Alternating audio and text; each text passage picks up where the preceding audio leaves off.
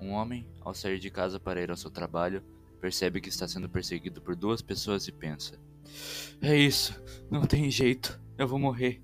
Eles vão me matar.